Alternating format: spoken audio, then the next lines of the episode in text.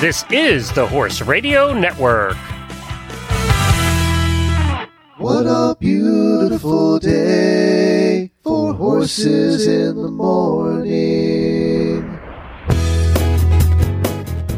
You are listening to the number one horse podcast in the world. Here is your entertaining look at the horse world and the people in it.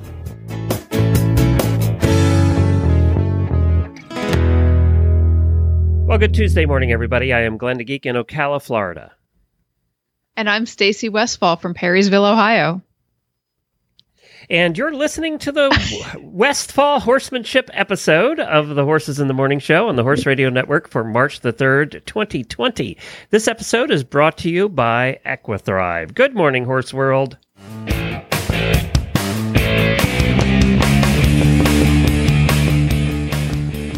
Well, good morning, everybody. Thank you for joining us again here, Stacy. I just wanted to give our best to everybody in Tennessee this morning, especially the Nashville area. It looks like there's nine or 10 that have died as of the tornado last night. Oh. Uh, which went right through Nashville. I mean, very seldom do you hear about tornadoes going through the middle of the city, but that's what happened. Uh, we're going to get a live report actually later in the show from Lisa Wysocki, one of our hosts who fills in here on the show all the time. And she lives right outside of Nashville. Uh, apparently, the tornado went about 20 miles from her farm. So she's going to come on and kind of give us an update of what's going on down there. But we wanted to give our best. I know we have a lot of listeners in Tennessee. Many of them have checked in this morning. I saw the ones I know about. So our our thoughts and prayers to everybody and their horses down there because there's a ton of horses in Tennessee. So Mm, that's tough. That Yeah. I, you know, I was actually at an expo in Tennessee in Murfreesboro, and we all got moved into the storm shelter area. It was quite the experience number of years ago to all of us be crowded down under the stairwells. Yeah, and it was scary, and it was nowhere near as it didn't do as much as what this one has. Yeah, and you know that area just is just the last couple of years. The deep south has just been hammered by these tornadoes. You know, you used to think about Oklahoma and Kansas, and yeah, they still have them out there, but boy, it's in the deep south. It's changed a bit, and you know, and, and actually, Florida is one of the highest tornado states in the country, uh, and we don't think about that, but I guess because during hurricanes and stuff, there's all kinds of tornadoes that are whipped up, so you don't you don't hear about it uh, too many other times. But anyway, that's uh, our best to everybody down there. Um, and and you're supposed. I'm going to Podfest, which my brother's trying to talk me out of because he thinks I'm just going to get sick and die on the floor right there. um, and you're heading you're heading out west to a state that does have. Uh, I'm headed to Washington. Yep. Right. You know, it's funny because I saw Twitter this morning. It's can't. They told all their five thousand employees around the world to stay home and work. They don't even want to come into the. They don't even want to come in. And I saw Yeah. all these conferences are canceling. I mean, there's a ton of conferences that have canceled. Uh, al- almost every tech conference is, has been canceled. And uh, the horse things go on because horse people, you know what? We don't care. Are you concerned at all? Uh, well, yeah, I'm not a huge fan of flying to begin with. So this is uh, like, I usually drive to a lot of the expos that I go to Driving with the Washington horses. State's a little, a But little tricky, yeah, driving driving to Washington State, and, but yeah, and it is kind of it, and it is. I do. I, I'm like I like to travel, and I like it because I like I love the people I meet. You know, you get to these places where it's not easy driving distance, and it is always so fun to talk to people that are super excited and different area of the country and and spend all the time. But I do, I do have to admit I'm I'm sitting here thinking I'm generally a very friendly person at the booth. And now I'm thinking uh, like what are they recommending? How many feet you stand apart? And all these other different things. I'm like this will be an interesting experiment. I thought And- about reviving my suit of armor from the days when I was an actor at the Renaissance Fair and like wearing that with my helmet and a mask over the helmet. Uh, what do you think? That'd be a look. I think I think you should do it because I'm going to have on my red gloves and you're going to have on your suit of armor. Jennifer gave me every little bottle of Purell that we could find in the house because apparently they're like sold out everywhere. that's that's what I Uh, saw too. Yeah, so I have like six little bottles of Purell, and I'm on order to put them everywhere on my body. Every pocket's supposed to have one. so, I know it's not funny. It's not a funny situation. And No, you, you yeah. know, Washington had hit the you know hit that nursing home, which just is incredible that like everybody in the nursing home got it. Um, and that's where all the deaths have come from. And I said, if that hits Florida, we're going to lose half the state. Uh, you know, that's what we have down here. it's like yeah, it's the average age is 75 and over in Florida. So, yeah, it'll be interesting when they can get a handle on the number of testing kits and the testing and like what's what's kind of going on. But I think uh, we're going to find a lot more that's- people have it once they get that Yeah. out. I, I think that's going to be the case. right? But anyway, we didn't come here to talk about that. We came here to talk about training things. We have Helena from the old uh, Stable Scoop show coming on. She has a question for you she wants to talk about. We have a whole bunch of questions you're going to answer about horses and training and things uh, from the auditor group, as well as we have Ginny coming back on from Collaboration Partners like she does every month. And then Lisa Wysocki's coming up later in the show to give us a report on Tennessee and Nashville and what she's seeing right now. So that's what we have planned for you on the Stacy Westfall episode. But we have an announcement in case you missed it. Tell them, tell them, tell them. Well, yeah, I know. I was I was going to tell you, Glenn. Guess what? I started a new podcast. Yes, you did. And actually, I saw that on here before it's before the show, and I went, "You started a new podcast?" She's like, "Yes, yours." So I for- almost forgot, but uh, tell everybody about it.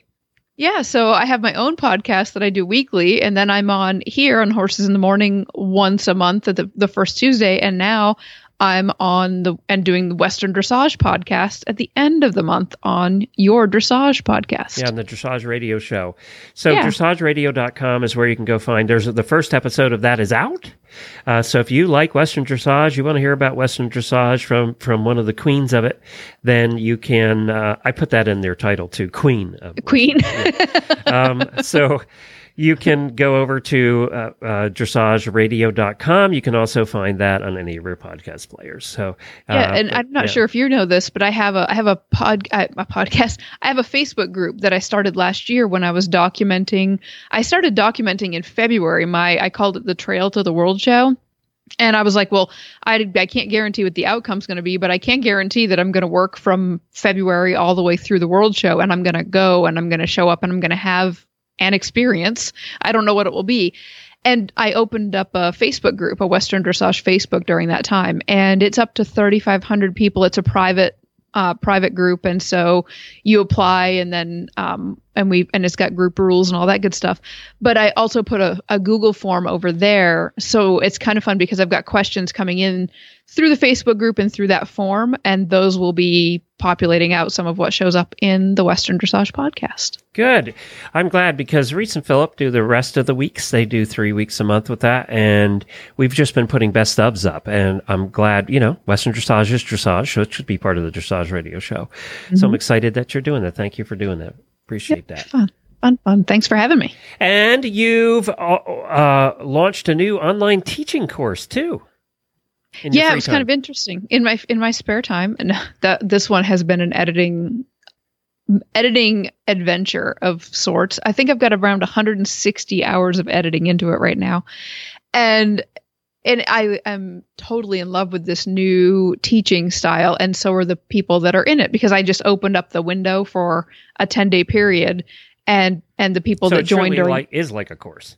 it really is like a course because what I what I learned on accident when I, I I started it and closed it because I wanted to build it using the feedback from so I'd built about half of the course and I had the rest of it outlined but I know that as an expert I'm I'm likely to miss some of the questions coming from the different angles of like somebody who's just getting started. You kind of for me sometimes I realize I forget some of those those little tips and things. And so by having a group of people go through the course with me as I was building it out was very fun to have all that feedback and have them ask questions and be able to go back. And because it's all digital I can go back and and redo a module or a video or I made these things I that I'm calling audio ride guides and basically it's sort of like a little podcast of me coaching you while you ride through the exercises and techniques that I've been teaching you already.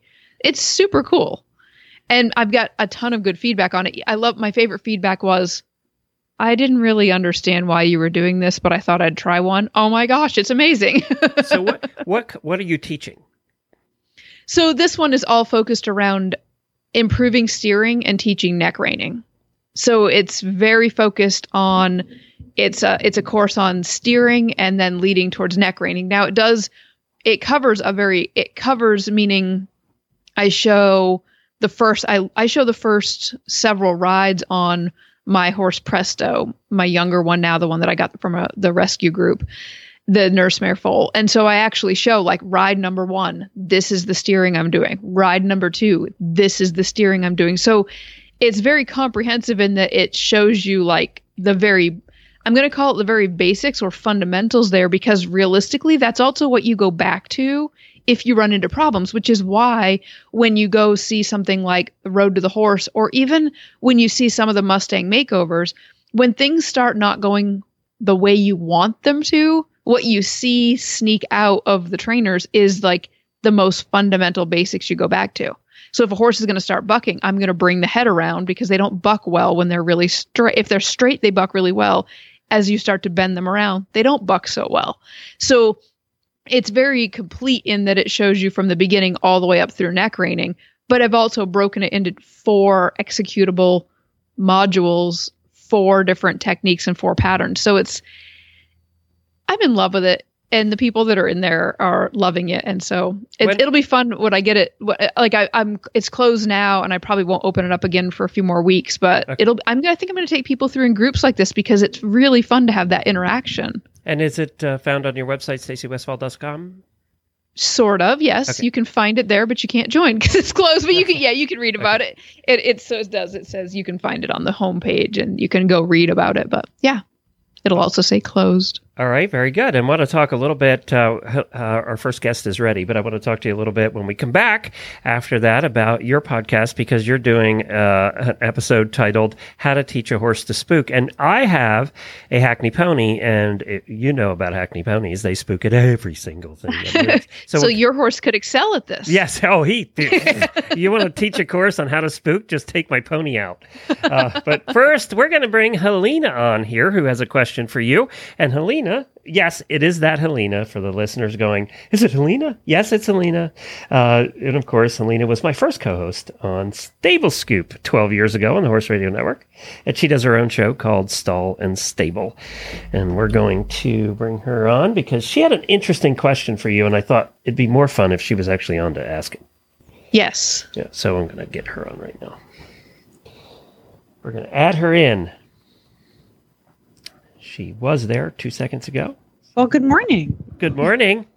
Good morning. Hi. Who who am I talking to? This is Glenn and Stacy. Stacy's on here with you. So Hi, hi. Stacy. I'm a little starstruck. Oh my god. Hi, Helena. How are you? I'm great. I love you. Stacy doesn't remember, but she was one of our first guests and we started like 12 years ago on Stable. I know. Yeah. I know. I was starstruck back then too. Well, it's I'm thank you so much for having me today. I appreciate it. Oh, thanks for coming on. I love your question because I saw it typed in here. So yeah, I'm I'm very curious to know more. So and, am I. Well, Helena, ask the question because I, I saw it and said, well, this is a conversation, not just a, you know, it shouldn't be something Stacy just answers. I think this is a conversation that we can all have. Yeah, and I think it's especially helpful for us backyard owners who mix work and pleasure all the time. Mm. You know, so it's kind of a fuzzy line on um well, let me let me just I'll read the question. Um so many of us enjoy the personal relationship with we have we have with our horses. I recently got a an off-track thoroughbred mare who is air quotes the in your pocket type of horse and I've never had a horse like that before, so I'm really just loving it. Um, but there, so there's these physical and non-physical parts of our relationship. Um, physical meaning touch. Like, you know, I scratch her her mane when she does a job well done. It's a nice way to reward her. It's a you know positive reward. Uh, sometimes I give her a gentle pat on her brow because that seems to relax her. And so I use that touch as reward, but I also use it as something for myself. You know, as a human being, we like touch. I like to connect with my animals by touching them. Other times, you know, I'll go out into my barnyard. I'm feeling a little silly. I want to play. I can see that the horses are, have this pent up energy. And I go out there and I bring that energy with me. So mm-hmm. the horses will respond in kind. My my problem is how do I let the, the my horses know when it's time to play and when it's time for work? What kinds mm-hmm. of cues or parameters can I set up for them that help them understand what I'm looking for? Yeah. I I love the question and and I love how you outlined it there. So thank you. You know, what I what I first what first pops into my mind is the idea that the there's several. Does your mind do that? Like six ideas all pop into my head and like oh, you all, have no like idea. I worked pictures. with her like, forever. Like, ah! you have no idea, Stacy so okay so let me let me try to break one at a time so one idea to get into your mind is I talk a lot of times about a, a teeter totter and rocking it back and forth. And so, in this example, let's just get the idea of a teeter totter where on one side we have all play, and on the other side we have all work. And we like the idea that we could kind of have both. And so, in your mind it can it can it can in my mind my mind sometimes wants to have that like this perfectly balanced thing right in the middle. But have you ever ever tried to sit on like one of those exercise balls or something where you really have to try to balance and not move at all? You find that you actually have to move a lot to stay on top of an exercise balance ball. It's just little micro movements but i think when we're training the horses the first layer of this that i look at is that that I what I do in my barn because I actually even though I'm considered a professional, I super value the connection and the personal time and and everything. But I'm very aware that I want to to rock that teeter totter on purpose back and forth. And so I will work more towards work. I will I will rock it to work for a while and then I will rock it back to personal time with my ultimate goal being that I can have those at the pretty much the same time. And like literally, like almost like I can switch gears 10 seconds, five seconds. Like it's so simultaneous that it is like sitting on the exercise ball. But what I also know from doing this with so many horses is that it tends to go it tends to be taught to the horse better if those rocking motions are a little bit more defined. So let's just so we can get on the same page let's just say maybe it's like 3 days of of more defined work and then and then there's a couple days that are more you know uh less less structured. And another picture to get in your mind is like it reminds me of raising my kids and like ideally that was the same relationship i wanted with my kids. I wanted to be able to be very playful with them but i also needed to, it to be able to go places with them and not just have them exploding with energy and thoughts and bouncing things off the wall when we're in the doctor's office or somewhere. And so when i have that illustration in my mind like you start thinking how do you do this already with people? And aren't for me my best friends are the ones that you can almost you've got a joke on your lips, but you're having a serious conversation about something else, and you can bounce that energy back and forth. Mm. Does that make sense? It does. It does. I wasn't yeah. sure if it was fair to the horse who may not be yeah. able to pick up on those subtleties. It, it, yeah, I that's probably that was one of that that's my biggest over the overarching thing that I kind of I love to think about is that I think that they're capable of so much more than what we give them credit for. And I did a podcast a while back and I, I think I titled it Be- Going Beyond Prey versus Predator. And it was my idea wasn't that you take away from prey versus predator. It was just the idea that what if what if that's just the base and what if what if they can go so much higher that they can achieve what you can achieve with your best friend where you can liter I had with my horse growing up what you're talking about where I didn't have the work side so well. I had it okay a little bit, but it, that was definitely the weak side. But I knew that if I got playful, that she I could literally get so excited and playful that she would feel free to like buck with me on her, which that's a whole different discussion. like right. but I was a teenager who thought that was fun. Like I I was living my black stallion dream. Like this was like I don't know if you watched the Black Stallion like I did, but the dude oh, got yeah. dumped a lot on the beach. like, so I was like, I'm all in. If that's part of the Black Stallion experience, then I'm getting dumped. Like, but but what I know is that when you say that you can go out there playful, I totally have experienced something like that, and I don't want to give that up. And I remember getting depressed at one point, thinking that as a pro, I had to give that up. Mm. And then I actually decided. I like I talk about it. I don't know. I, I like I remember laying in bed in Mount Gilead crying. My husband was quite sure that the three kids had done me in because I was like, I have everything I've ever wanted. I even made a list. Look, here's the checklist. I want an indoor arena. I want to be a trainer. I want to be married. I want to have these kids. I was miserable crying. And this was the year, this was this was in 2003 because I literally said I will give it all up to have the playback. If I if that literally has to be I'm either a pro or I play, I choose the play with my horses and that's the year that I did my first bridleless ride Fascinating. because I was ready to walk away. it's but I guess it goes back to what is the origin of why we're here? What what is the joy that it brings us? And and Mhm. everything kind of builds up off of that. You know, we become professionals because we want to live that joy all the time. So I'm looking for that middle ground. I don't need to be a professional, but I want to be really good at working with my horse, either on the ground or in the saddle. Um, so when I go out to my barnyard, we have a big green, uh, one of those extra large jolly balls Yes. it doesn't have the handle. And so my mare likes to snort at it because it sits there all the time. So she's she's familiar with it, but it's become a symbol of play. So if I gently kick that ball towards her, she'll snort and she'll start to buck and she'll start to run around a little bit. And I've decided that I don't want to use that ball for anything else. It Mhm.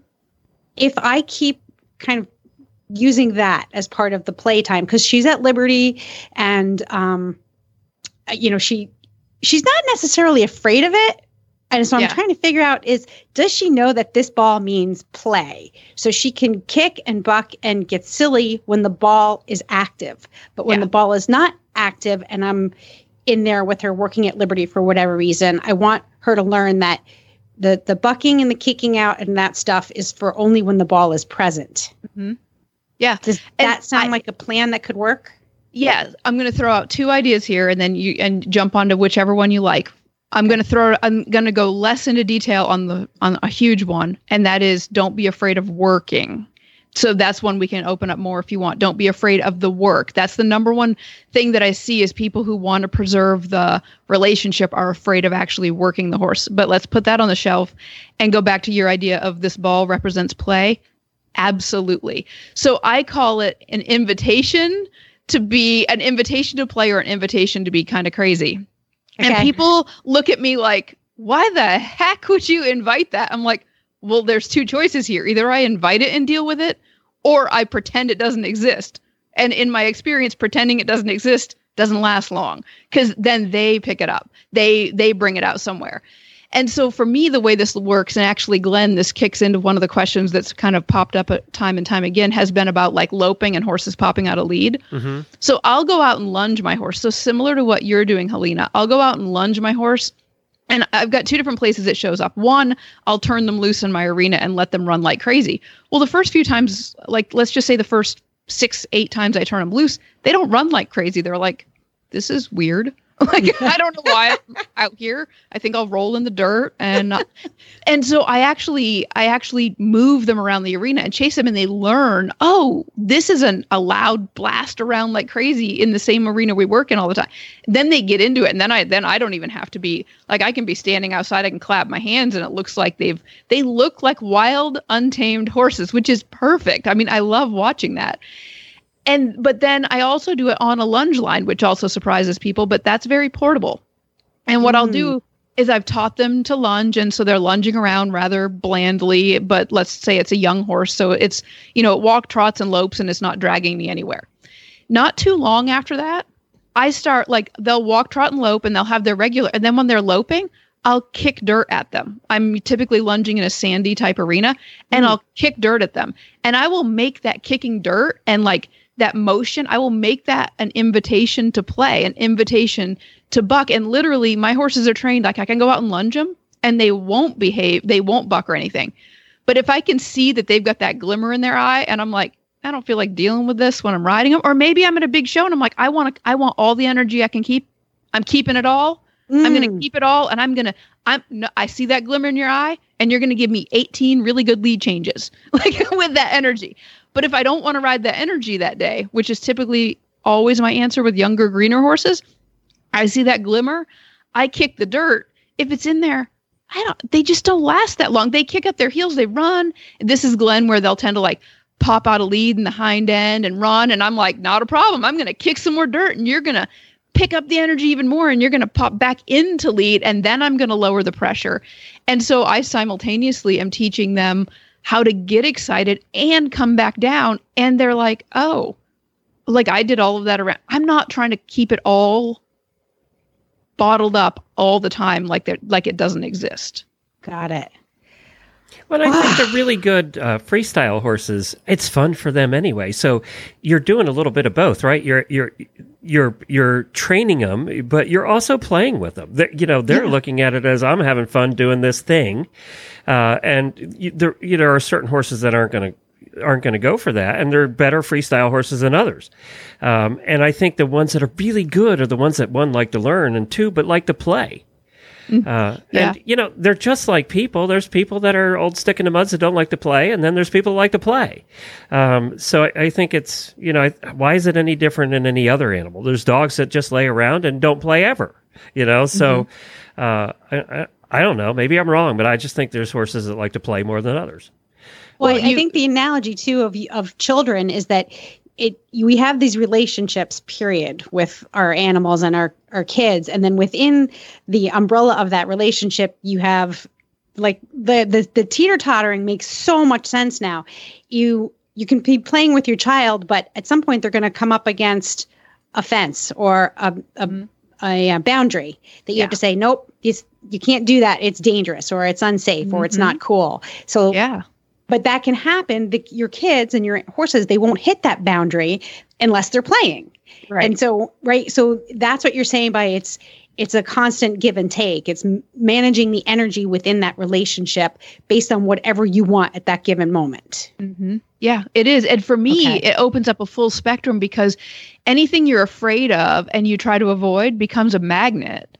And what, you know, and so yeah. it's like, so it's like if this horse is like full of energy, but you're afraid to let it lunge and it might pop out a lead and it might get too fast and it might it might overreach and it might there's like all these and and it might get the idea that it can be like but there's all the and it's like i'm i'd rather like figure out how i can address those questions and how we can have that conversation. And kind of like kids they don't last they don't tend to last that long in those playful modes.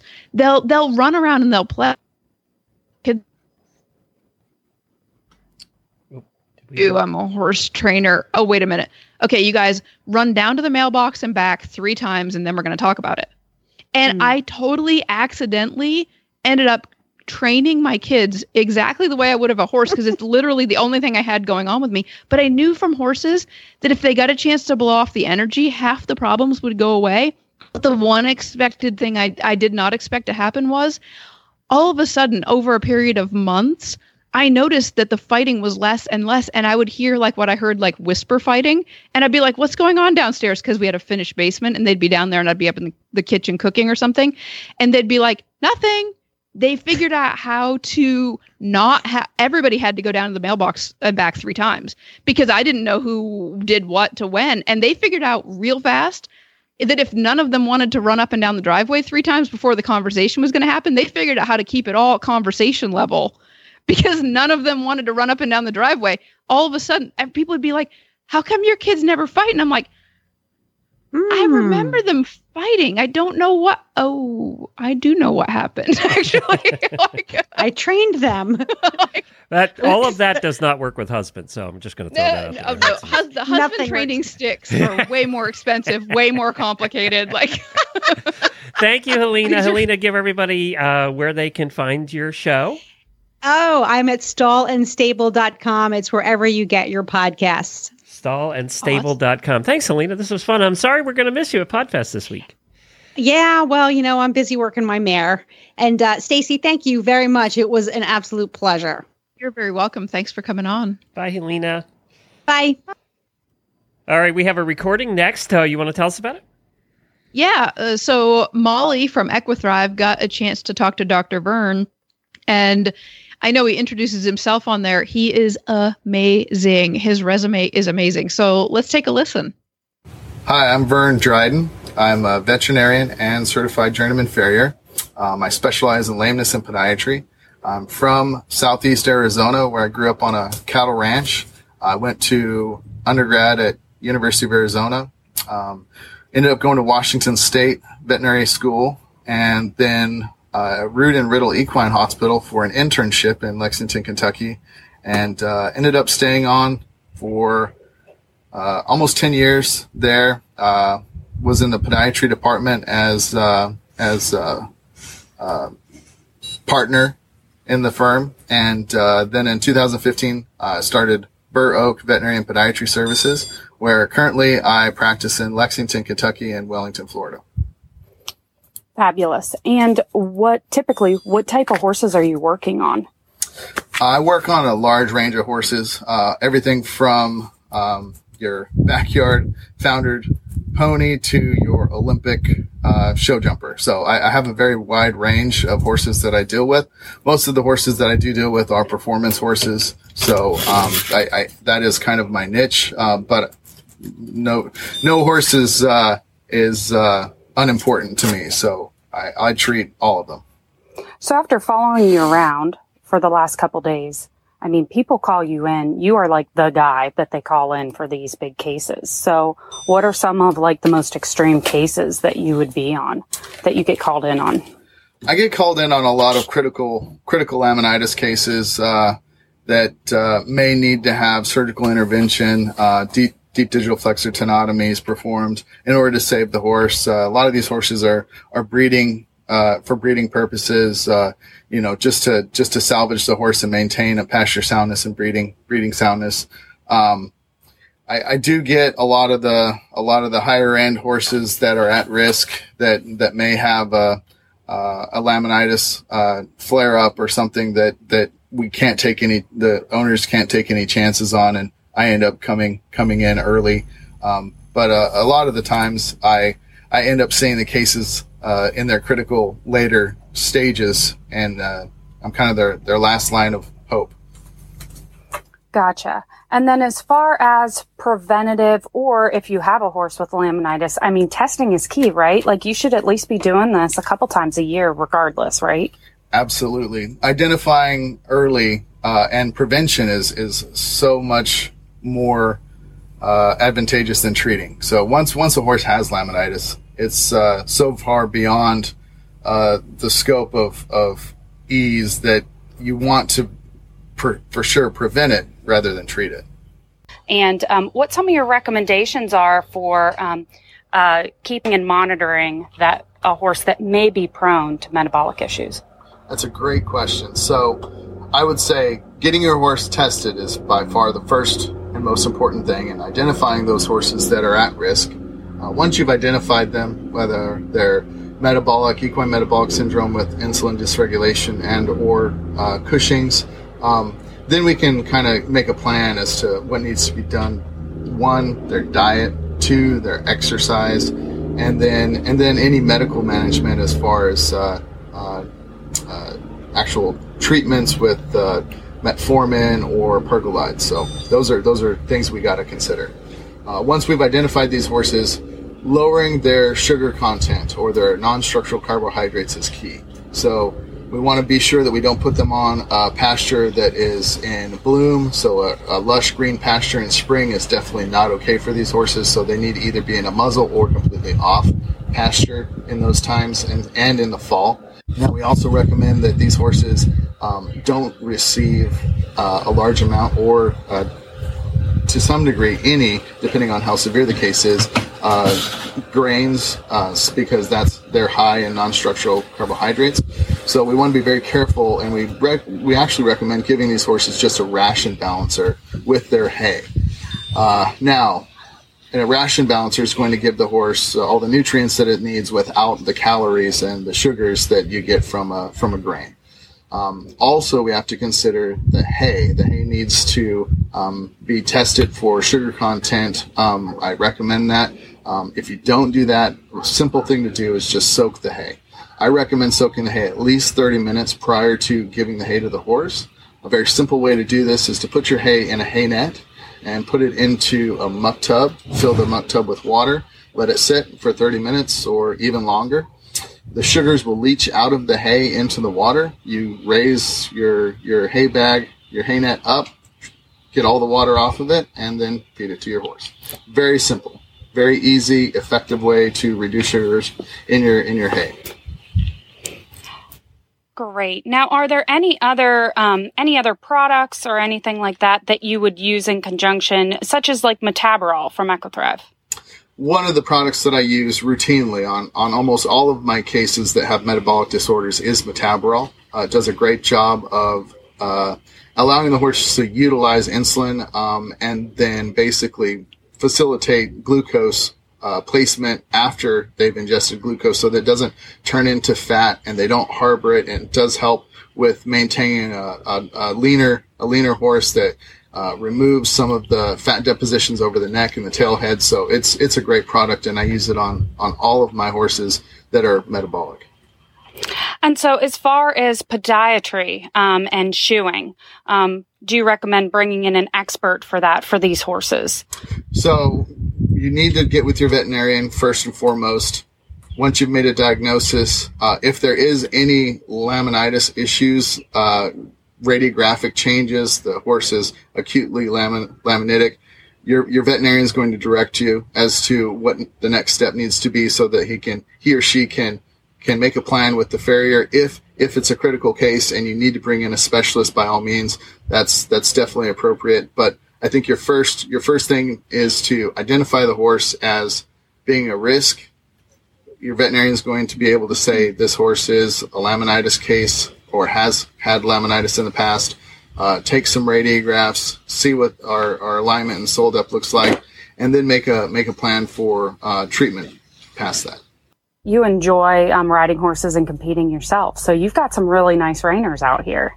I do. My wife and I, uh, Cappy, and I have uh, some really nice reiners. We enjoy showing, we enjoy the sport, we enjoy the camaraderie of, of the reiners. Uh, we do some breeding. We have a breeding stallion, and and we uh, do commercially breed him, uh, wrangling in checks. So um, we we're we're in it. We're we're we're horse enthusiasts, and we love we love horses. We love sports. So um, it's it's not just uh, my love for for horses on a veterinary level. I love horses in general fabulous. I mean, you are in this then 24 seven. So you know what all of us horse owners are, are going through what we're trying to accomplish. That's very cool. Yes, I do on, on, on so many levels. That's fabulous. Well, thank you so much, Dr. Vern. Thank you. And of course, it's equithrive.com is the name of the website, equithrive.com. Thank for putting that together. Do you want to go into a question here before we get to Ginny so we actually get some questions in today? You know, I was going to just really briefly talk about the idea that, it, you know, the whole metabolic thing. Have you, like, you have a pony. Mm-hmm. Is metabolic on your radar? Oh, well, yeah. He can't go out in grass. He has to wear a muzzle. He's very upset about that. He's mad at me 24 7. So, yes.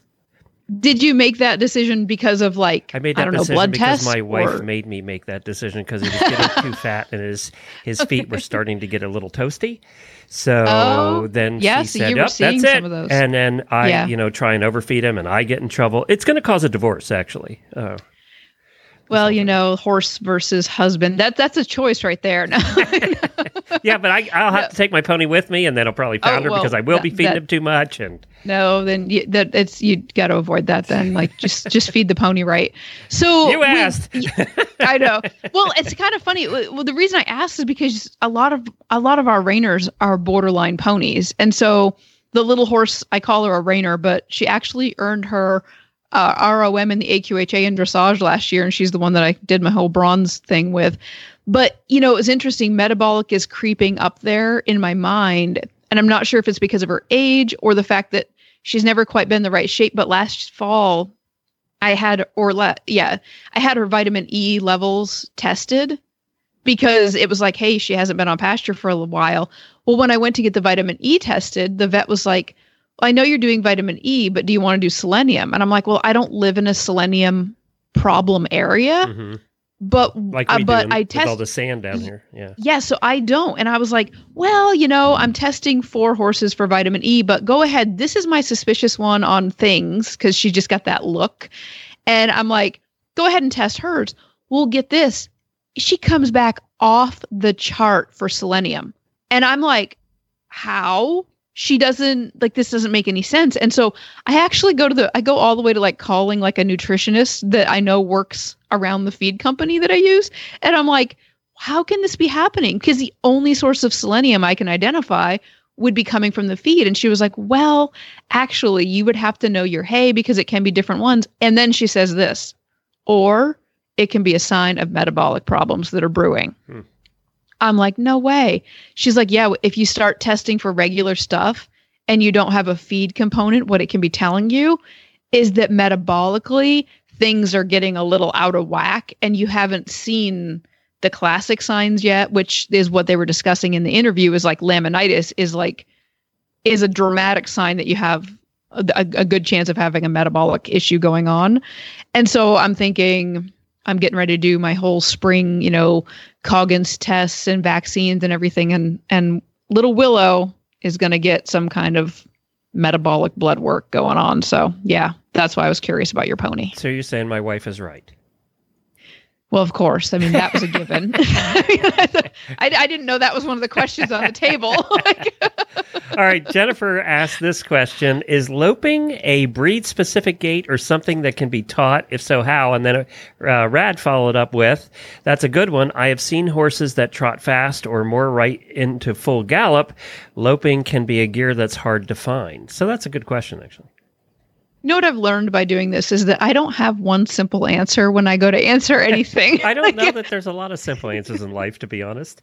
okay, good. So, uh, th- a couple things. First of all, with kids. when you have to talk to them about stuff. There's never got- anything simple. It's I've like- got to be able to out talk three teenagers Yeah, at one point. Like that's a skill. Especially teenagers. That's right. It's like negotiation, lawyer negotiations training. Um, so is loping a breed specific gait or something that can be taught? I actually last summer stopped by a barn that does a lot of gaited horses. And because obviously I have such a reining background, they showed me a magazine where this uh, gaited horse was doing like legitimate sliding stops. And I was like, what? And so I read the article and it was really interesting because the trainer said, the challenge wasn't teaching the horse to do the sliding stop. The challenge was teaching the horse to lope. Because when you ask whether it's a specific, you know, breed thing, well, you know, a lot of your stock horses are the ones that we think of like quarter horses or, you know, paints, Appaloosas. They're they're considered like a stock breed and they're very prevalent in the US and they tend to be walk, trot, jog trot, which is essentially the same thing, and canter or lope, which again is the same, essentially the same thing. Where you, when you get looking at outside breeds like a gaited horse, they've been bred with the gait as the primary. But like in this article, they were saying like, yeah, I mean they they can lope, but it's not they're not as designed for it. So th- he said there was a lot more teaching of that going into it, which so that kind of answers that question. But if we're staying inside of the stock breeds that are super popular here, um, you know, in the U.S., then and especially with Rad's comment with you know the fast trot into the full gallop, what I hear echoed a little bit more in that is that I tend to use like lope. A lot of people tend to use lope as the Western word for canter, which what I mean by that is mechanically it's the same three beat gait, but loping in the Western world tends to be slower, where cantering tends to be labeled more with English. And a lot of times people picture it being a little bit quicker. But fundamentally, it's the same thing. But when Rad comments, you know, the fast trot right into the full gallop, now we introduce the idea of a gallop, which is more like race horses, where they actually break out of a three beat lope into a four beat whole because they're like thing. That's a whole different world. We're just going to kind of put that one down and walk away from that for a minute too. And we're going to say that typically what this conversation is cycling around is an uncollected lope feels like a fast out of control thing that you might label a gallop. So what I tend to find is that especially when I was like I was growing up in Maine, I did all trail riding. We literally had nothing that even resembled an arena at home. And I would just go out and we would ride. Well, if you ride on trails, they tend to be relatively straight compared to going in a 20 meter circle. Like I'm essentially going straight all the time on a trail. And then when you ask that horse to go from a trot to a lope, there doesn't have to be collection involved. The horse can kind of like be trotting big and I'm just going to call it sloppy. It always reminds me of like, not that you can see me, but I'm like waving my arms around like this is helping you understand me. But like the trot feels very big and open. And then a lot of times horses will almost feel like they fall into the canter. And it literally, if you as you learn more it literally just feels like they got going faster like i remember being a kid and i loved to run down this long sloped pa- um, gr- grassy hill that we had. It wasn't a pasture but it should have been. And i wanted to pretend i was a horse and i would run down through there. Well of course as i'm a kid running down through there pretending that i'm bucking and swirling my head you know what i'm also doing? I'm losing my balance and i'm trying to like catch myself as i'm like losing my balance running down the hill. I'll tell you as a pro that's what it feels like to lope on a colt when they don't know how to collect. It feels like running downhill like this uncollected thing. And I think when you watch horses, they tend to like blast and then break gait. I love videotaping them in my pastures, but my pastures aren't huge. So if your horse doesn't have a huge pasture, they don't even know how to like maintain like a nice collected lope until somebody trains them.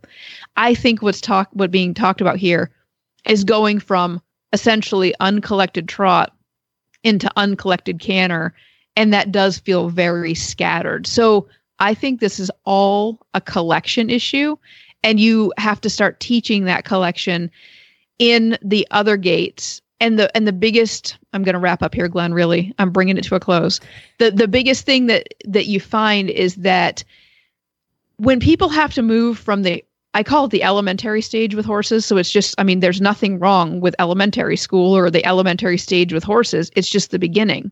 But the beginning is typically, you know, we use the reins, we pull on them, we full release. We use the legs, we kick, we full release.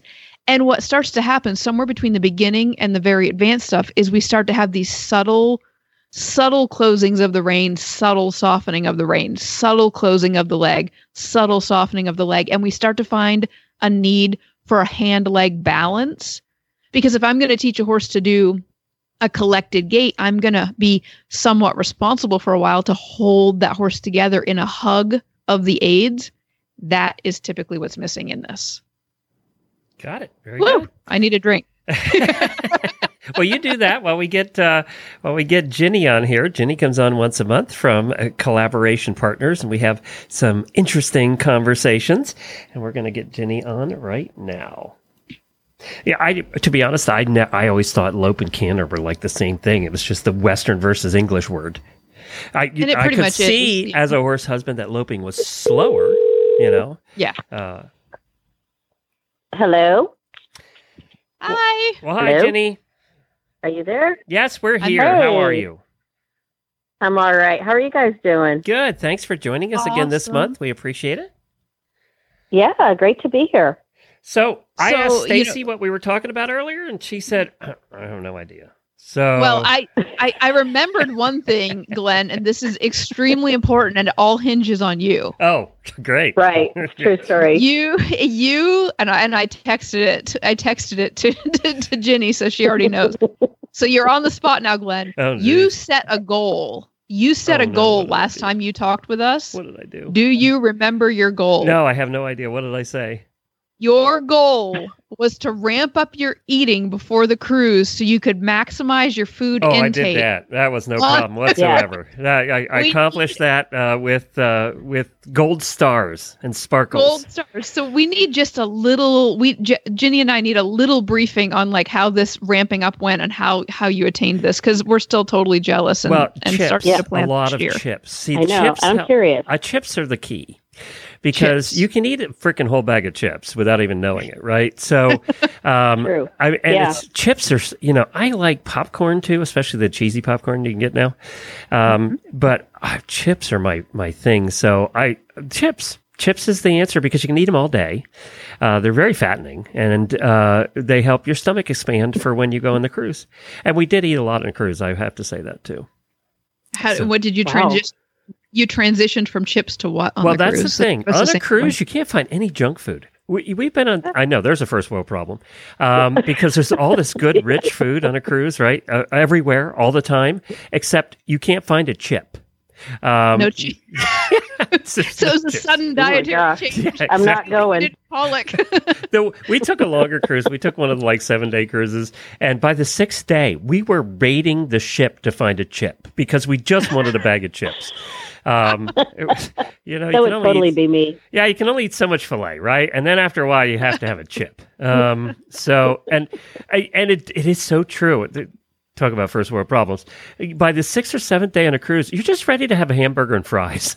So it's, it's funny. Give me a hot dog. Uh, That's funny. Uh, okay, so I have to ask, how early do you set your um, plans for your next? When when do you set your next oh, date for? yeah, next one's already booked. Yep. So, uh, Really? Yep. So yeah, we'll be going on the next one in June, and that's ten nights. So that's even longer. So- June. Yeah, we're going to be bringing Oh, our wow. own You- chips along. Do you do this Yeah, twice? that's, I was just going to say, I think you're going to need to pack some Yeah, chips. Pringles, here we go. I would totally be doing that. Yeah, that would totally be me. Do you? all? I thought you always went in the cold months. Uh, well, we're going north this time. See, that's the difference. So uh, I can't Oh, say yeah. I can't give any more details at this point. but, uh, Okay, no more pressure. yeah, but no. So yeah, it's uh, it's going to be a different one for us. Well, And you know why we do cruises? Because you do not have to think about switching hotels. We get to go to we get the same hotel and the same restaurants every night, but different places every day. yeah. So you Yeah. you know when you're we were looking at doing a road trip, but when you're planning a road trip, it's a pain in the neck. Yeah. Because by the time you plan the 12 hotels and everything you're going to do and pack and unpack each time and get in the car and drive and then uh, check in or not check in because the room isn't ready, it's just a hassle, Yeah. right? So with cruises, it's so easy. You just get off the ship and you go do your port stuff and then you get back on, you go to the restaurant and you go back to your room. And, and It's then the there's entertainment motorhome. too. So it's the motorhome, but on the water. exactly. That's what we had in the motorhome. Ex- exactly. That's exactly, that's exactly true. Yeah. Wow. Yeah. I'm sold. But you know, Glenn, what we're going to talk about today is disappointment. In case you ever do set a goal and you don't achieve it, which you you nailed your goal, I so did, we won't be able to use your one. example. I had to work really hard at it too. we're going to have to look for we're going to have to look for a little bit harder for some of those goals that we might set that we don't hit but I, but you know we uh, Ginny and I are doing a live workshop in Ohio in April and it's going to be on the topic of goal setting and problem solving. And I know I want to take talk about equine business at that because I get a lot of questions about because I uh, even listening to me answer the questions today when Helena's on I'm answering the question I'm using the example of the kids because I just see the horses and the questions we have in the horse world just being like life questions also. And so Mhm. talking about disappointment just seems like it's just the other side of the coin. Like you set goals, that's like heads, tails is the other side of it and you can't avoid that you're going to have to deal with some kind of disappointment and I think that would be an interesting conversation with the three of us. I, I'll give you. I funny you mentioned that because, um, and, and I do think it's even more. I'm not a very good goal person. I never have been, even though I was in sales.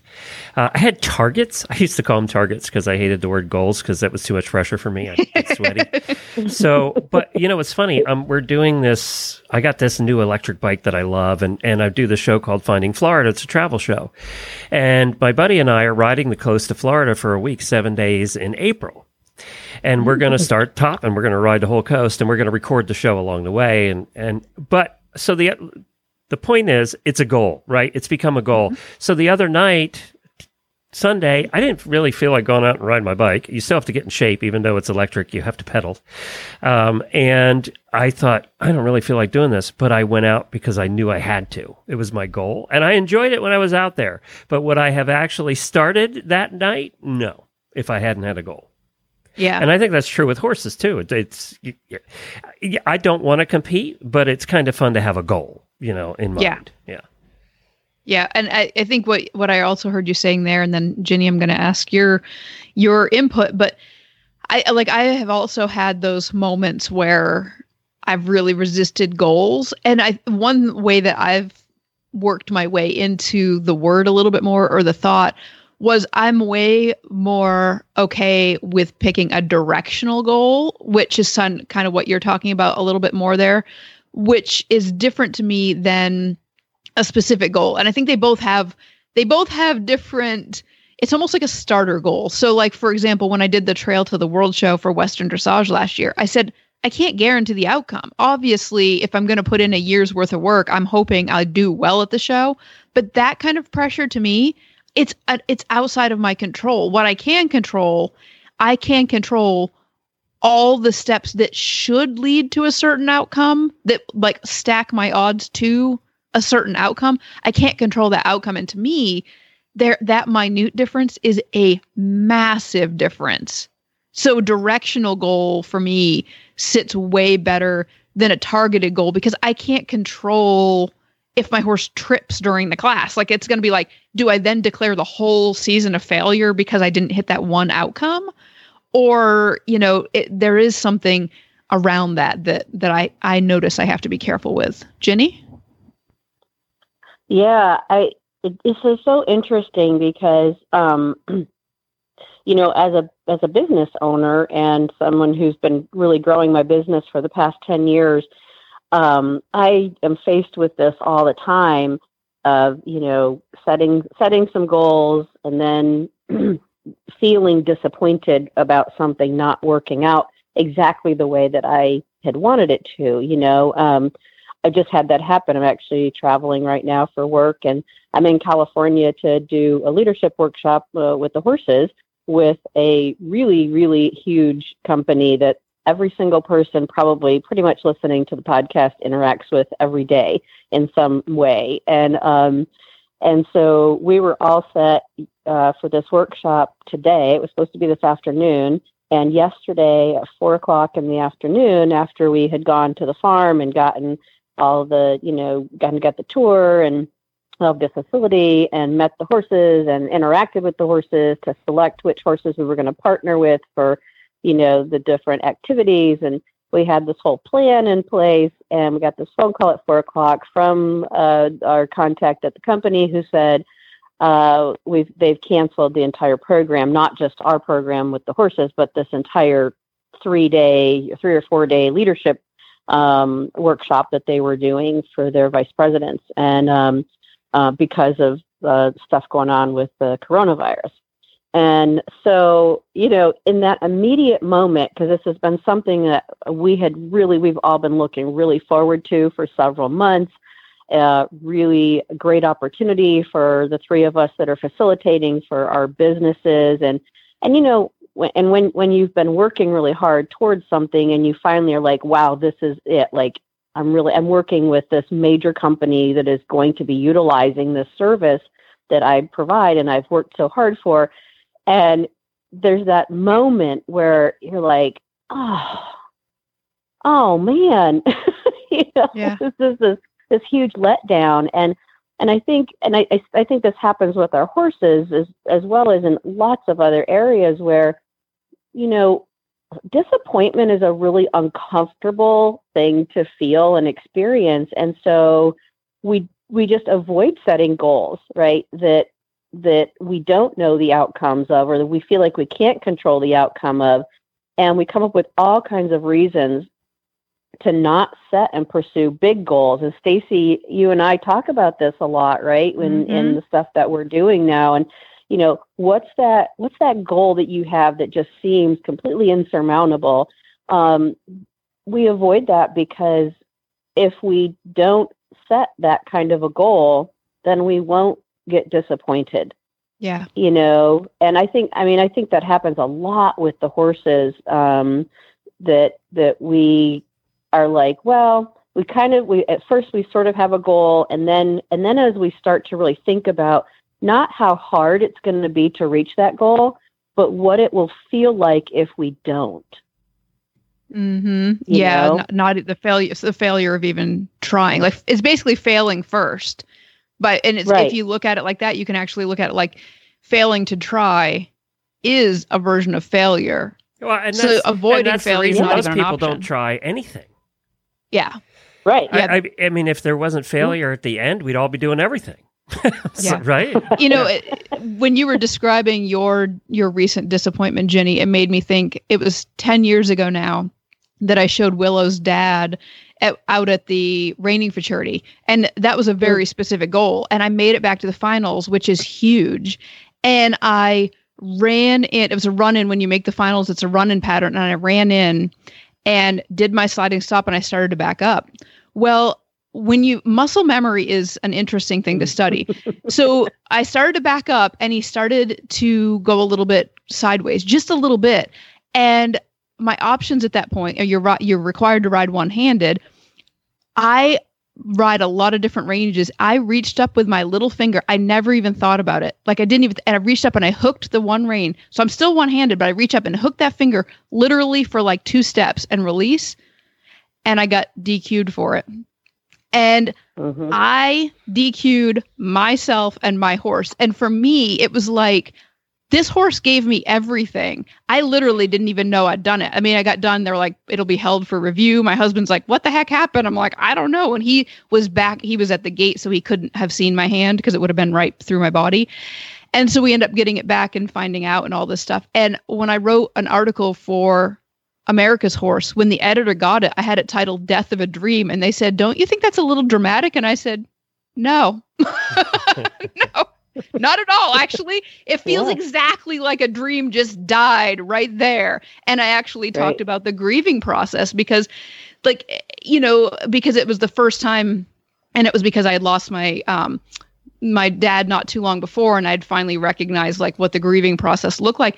But it was kind of an interesting to unpack that you can have like the mini grieving process and it can happen in like minutes or days or you can kind of deny that it happened at all or you can just avoid setting goals so that you can avoid it in all the places that you, you know, can control like that because you obviously can't control death and other disappointments. But Yeah. Yeah.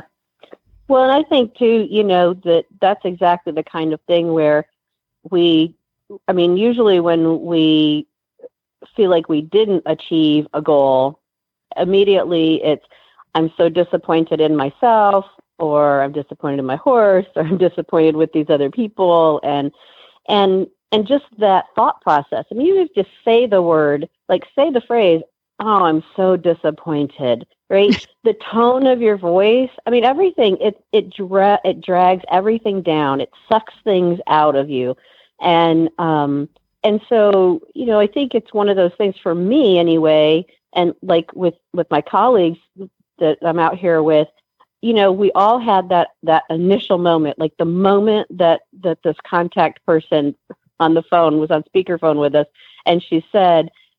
Um, yeah, I need to let you know that we're canceling the whole program, you know, not just the piece with the horses, but the whole program uh, because our, our vice presidents need to be with their teams right now.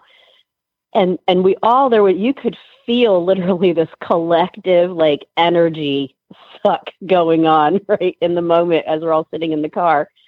Um, and so we, and then all three of us were kind of processing it very quickly in our own way in that moment while we were finishing the phone call. And then when she hung up, we all were kind of like, well, okay, all right, well, now what? Yep. and and and it was really good because I was really grateful to be with two other people who um, who think very much the same way I do. Of okay, this happened. This is really a bummer. Um, but then it's like, well, we're still going to get paid because we have a contract with them. And so then we're like, well, we're out here. We're in California. Party time.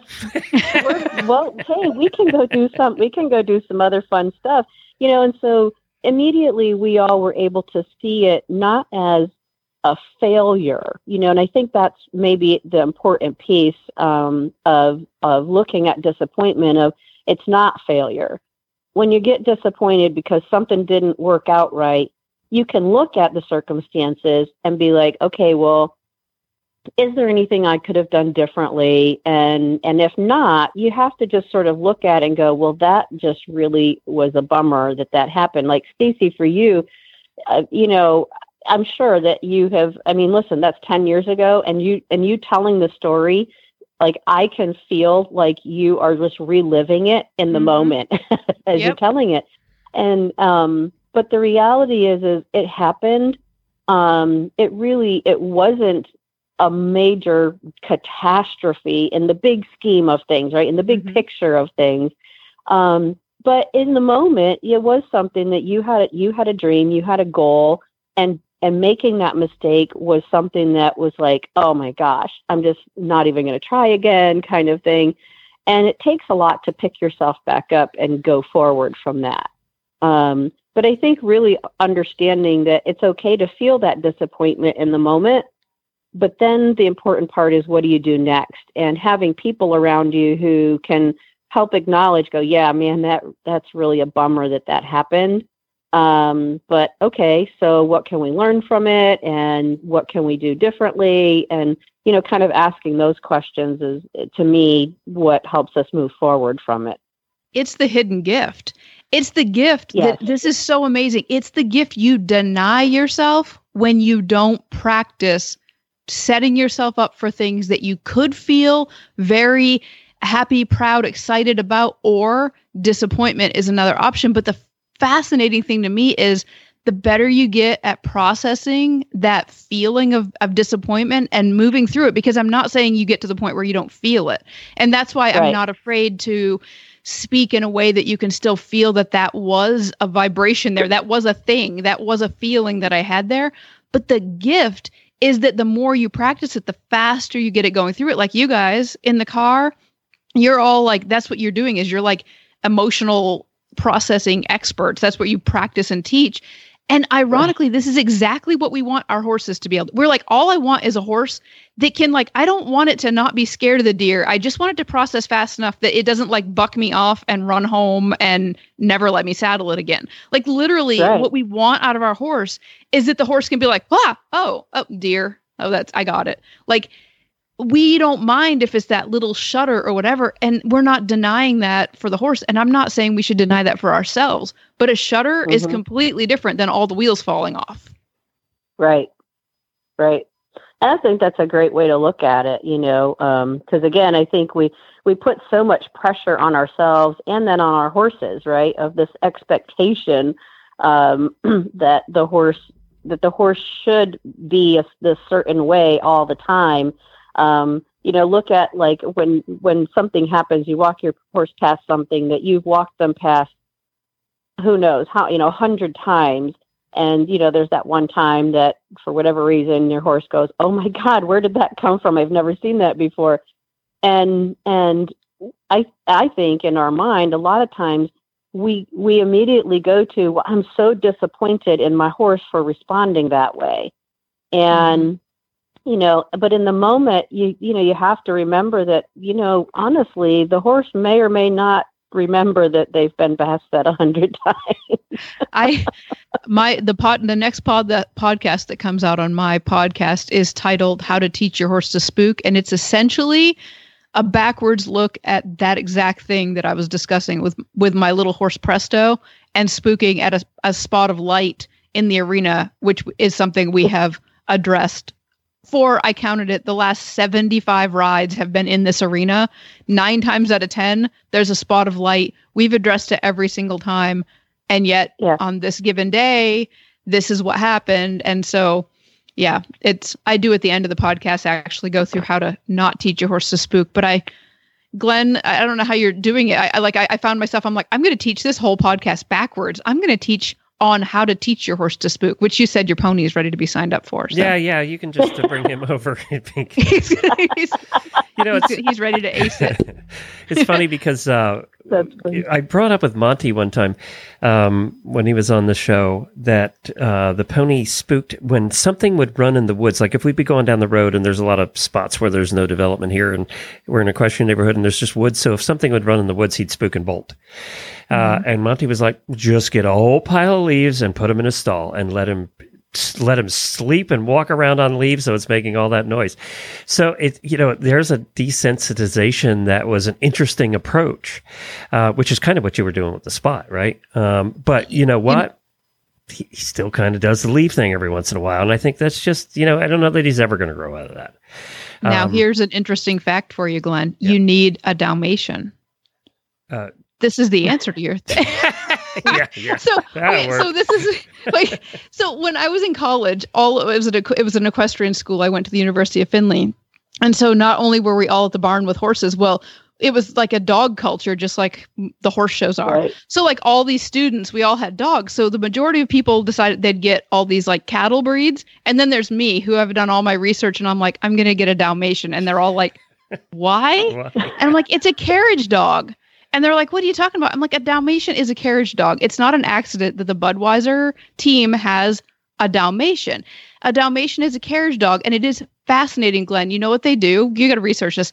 They run giant circles around the carriage and the horse as they run. So, like, imagine you're driving your pony, and it, okay, imagine the Budweisers. The Budweiser, they're driving, and this dog is running this huge, like 200 foot loop all the time, this big, giant wandering circle.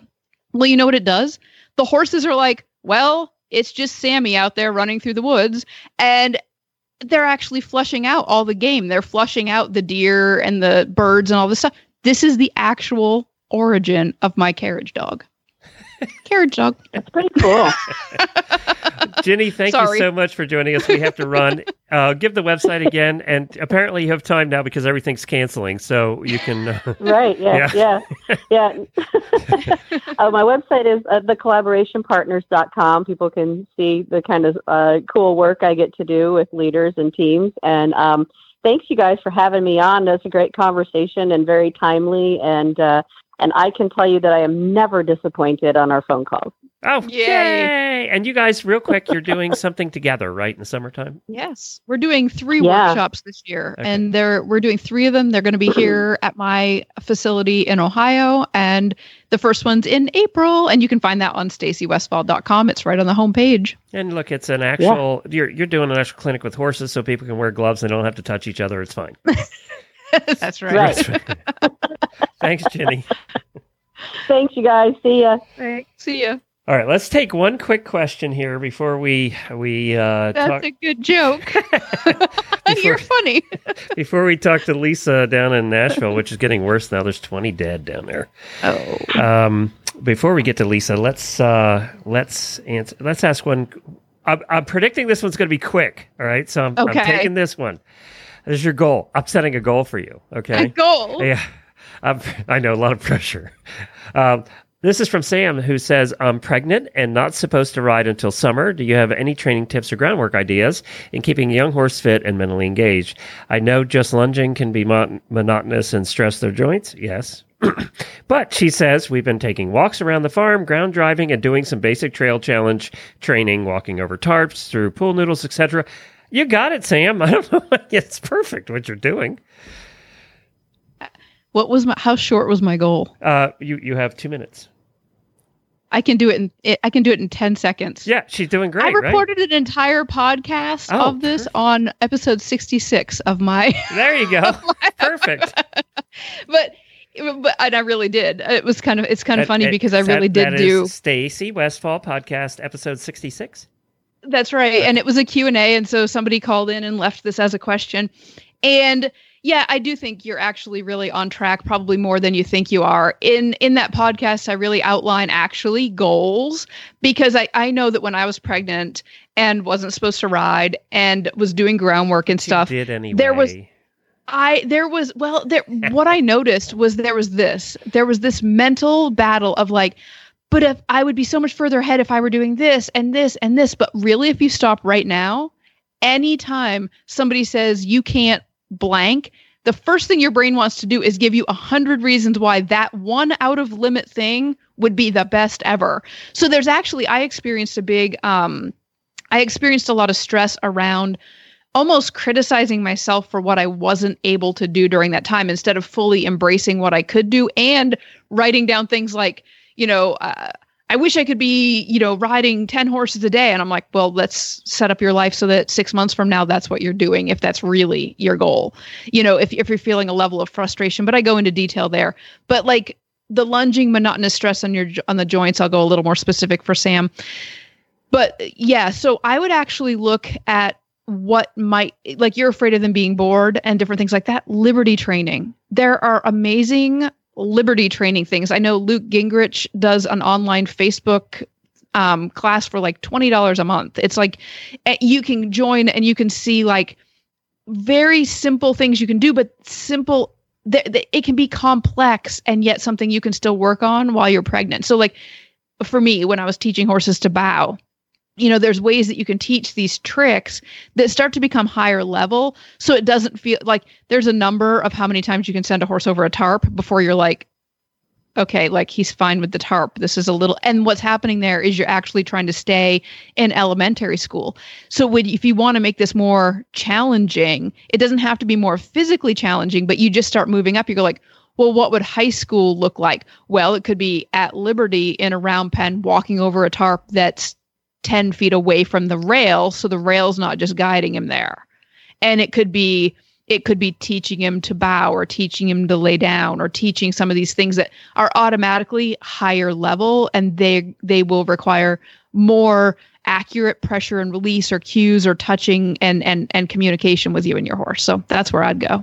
Very good. Uh, you were only 30 seconds over yeah, I know. I, I, I you should I, feel disappointed and dejected because dis- you didn't meet I your goal. I am. I am going to learn my lessons. I am breathing in. Is it bad if I didn't feel a shudder of disappointment? there are certain goals that are more important to people than okay, others. So. that that must be that must be the thing because I'm thinking, wait a minute, I'm not actually feeling disappointment. All right, let's. Uh, let's. I know this is kind of a somber thing to end the show with, but um, we're going to go right now to, if you don't mind, to oh, yeah. uh, Lisa Wysocki, who's down outside of Nashville, and uh, they just had this horrible tornado. At, oh God, it must have been a big one. And I'm just looking. I was just brought up some of the pictures and things. I mean, it took out hello a bunch of the town. Hi, hi, Lisa. I'm on here Hi. with Stacy Westfall. Have you two ever met? Yeah, we have. My my booth was down from your Stacy at the Midwest uh, Horse Fair a couple years ago. Okay, I, I thought you might say the one in Tennessee that we ended up like standing in a storm shelter. Were you at that one? I was at that one too. Yes. Yeah, see, you remember you the storm shelter? I was like, that's my that's my experience of that's my experience of Murfreesboro, like standing in a storm shelter thing and then running north away from there. Yeah. Yeah. Well, Lisa has a lot of experience in storm shelters, that's for sure. Oh, gee yeah, I bought my house when I bought my house in West Nashville 20 some years ago. The first four years I was there, I had a tornado come through every year. Wow. Yeah, lost four roofs in four years. But uh, but yet yeah. you texted me this morning, which is why I wanted to have you on. You said last night was the most terrifying night you've ever had.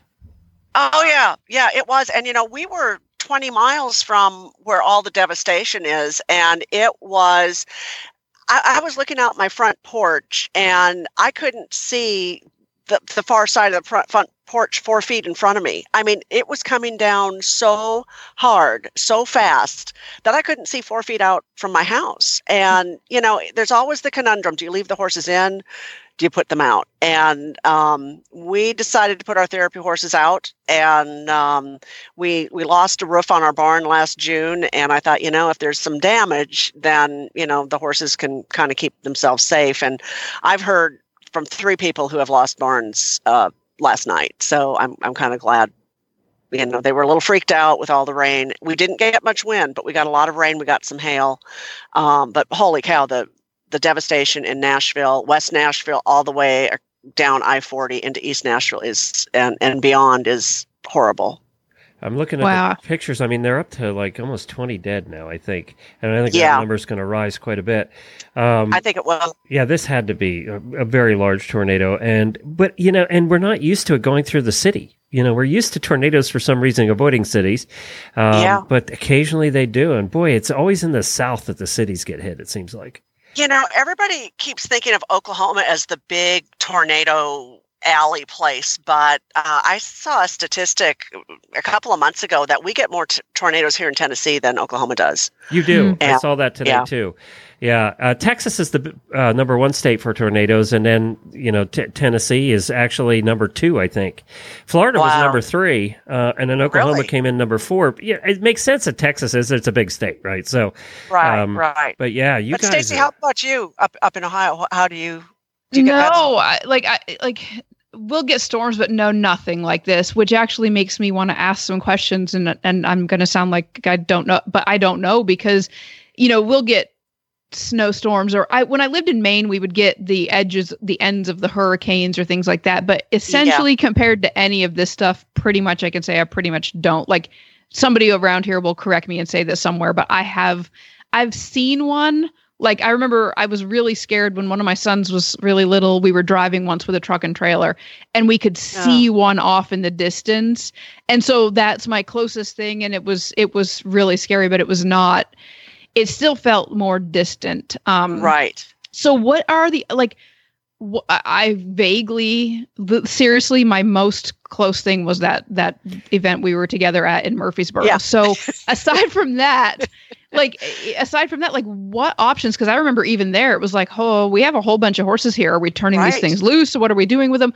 Can Right. you walk me through like a little bit on the? I think I know more about the people Yeah. side because you at least hear like you know go get in a bathtub, go in an interior, get away from windows. Yeah. Um, what do people do ab- about Well, horses? Like, You know, I Yeah. think it's situational. So if you have, you know, a, a fifty thousand dollar show horse, um, you may not want to turn that horse loose in the pasture. But then on the other hand, if the tornado takes your barn and your your horse is stuck in the barn, then that could be terrified. And and we've had some uh, some gas leaks and some fires uh, here in Nashville just this morning. Um, I just heard that a FedEx warehouse just kind of blew up Mm. um, on the east side of town. So you don't want your horse to be stuck in the the barn. Um, we have uh, uh, about a thousand feet of creek uh, alongside one pasture, and the creek tends to come up, and we have one draft cross that is fascinated by water. So you know, I was just up all night concerned that he was going to be attracted to the water and kind of get swept away. Um, but we have a really strong lead mare, and I think she kept them up. But you know, if you turn the horses out, then there's a chance that you know a tree flying could fall on them if you've or got trees in the pasture. Yeah, Yeah. yeah. exactly. Flying debris. If there's floodwaters, Which could be coming Um, from the neighbor's farm. I mean, it's you know, it could yeah, be. yeah. It could be. It could be anywhere. It could be coming from five miles away, and the tornado just drops it. You know, um, so it's six of one, half a dozen of the other, and and you just have to kind of say, what's my best guess, and just go with And it. so these were this was a rain soaked tornado, which is even worse. I mean, Yes. yeah, that's even worse because you, you know, Yeah. yeah, it's just Meaning you can't see it. Yeah. You know, and and um, I've been watching our CBS affiliate this morning, and um, they've been running on a generator since about midnight last night. They're pretty much smack in downtown Nashville, but they had some footage of the tornado coming toward them, and um, it was really scary, really scary. I think that we've been Jennifer and I have had the unfortunate um, have the un, have been unfortunately through almost every kind of natural disaster you can experience, uh, and tornadoes are just the scariest. Uh, it's just Yeah. because you don't know. Well, like a hurricane, you know it's coming, right? You can prepare, Yeah. you get ready, but Well, a that's torn- just it. ugh. That's just it because they said in West in West Nashville they had three minutes notice because it was rain soaked and they couldn't see it.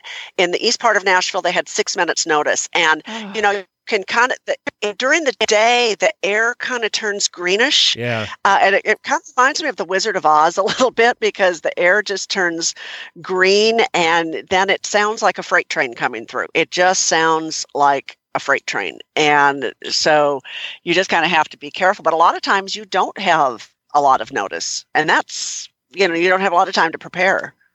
I- noticed some of our listeners, our auditors, were saying they drove through Nashville to get to work this morning, and they said it was just. They said seeing it on TV and pictures is one thing, but when you see it in person, and I had that experience in when I worked uh, volunteer with the Red Cross because we we went into West Liberty, Kentucky, after the whole entire town had been destroyed.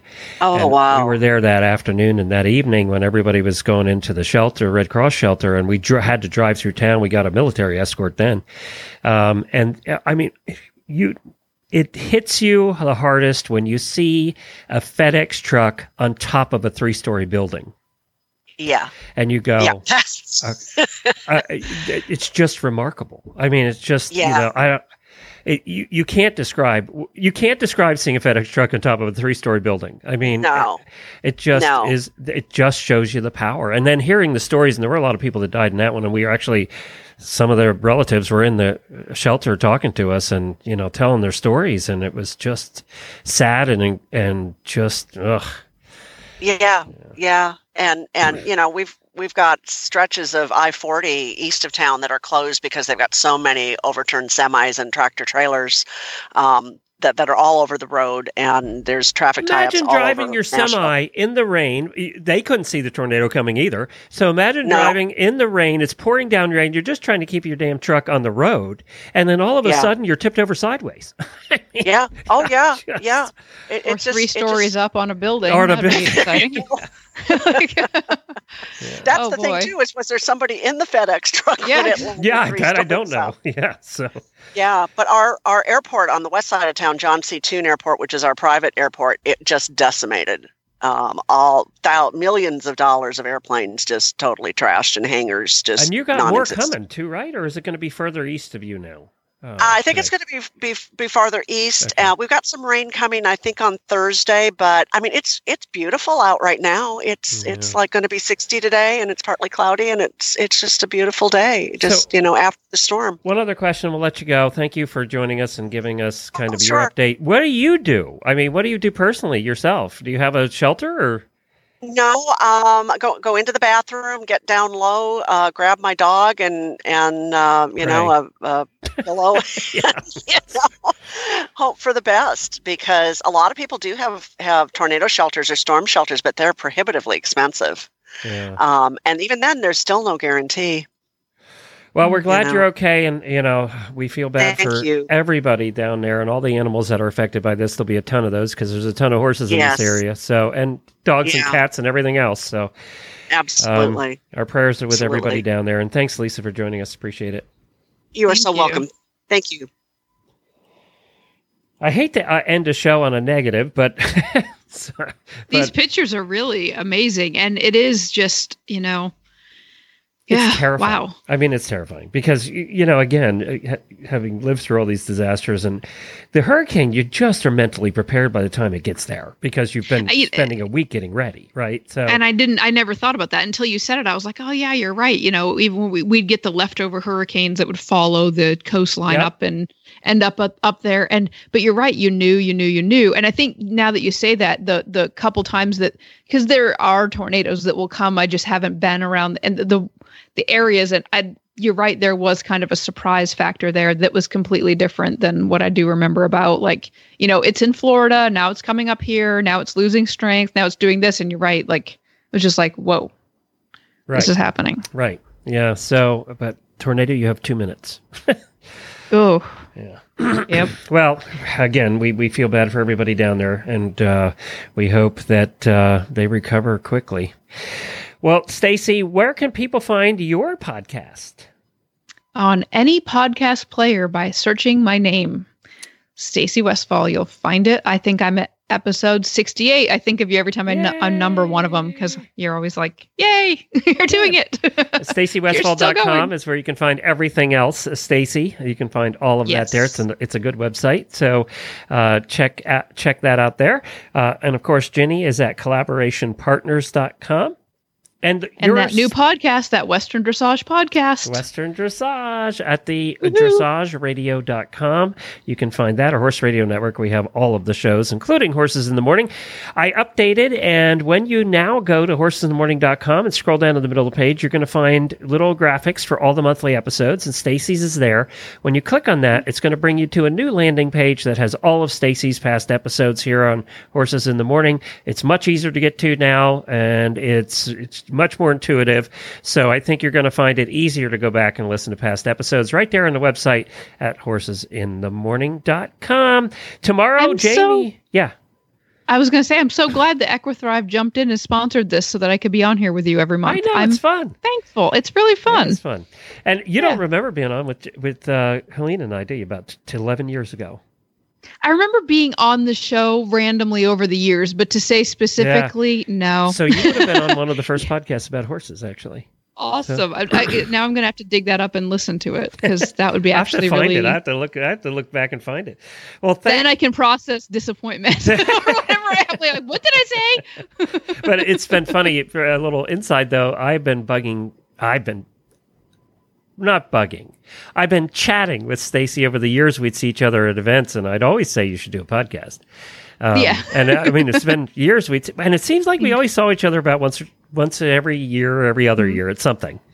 Uh, Yep. We'd run into each other, and then you got to hang out with Reese, and then we started chatting some more. But tomorrow, Yep. Jamie will be here with Debbie Laux, uh, host of the Horsemanship Radio Show, be filling in for me, and Jennifer will be here. And there's a special thing coming up tomorrow that you're all going to want to hear. So that's on tomorrow's show. And then uh, Thursday is the driving radio show. I recorded that with Wendy, and that's some good stuff. And she's going to be talking about pandemics and uh, what to do about pandemics when it comes to traditional Chinese medicine. So that's on Thursday's show.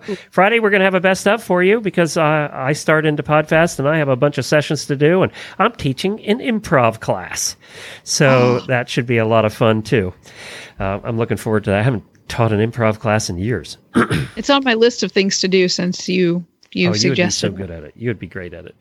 So that's it. Have a good week, everybody. And I will talk to you next Monday, but there'll be shows for you. So tune in every day here at horsesinthemorning.com. Thanks, Stacy. Thanks. Bye.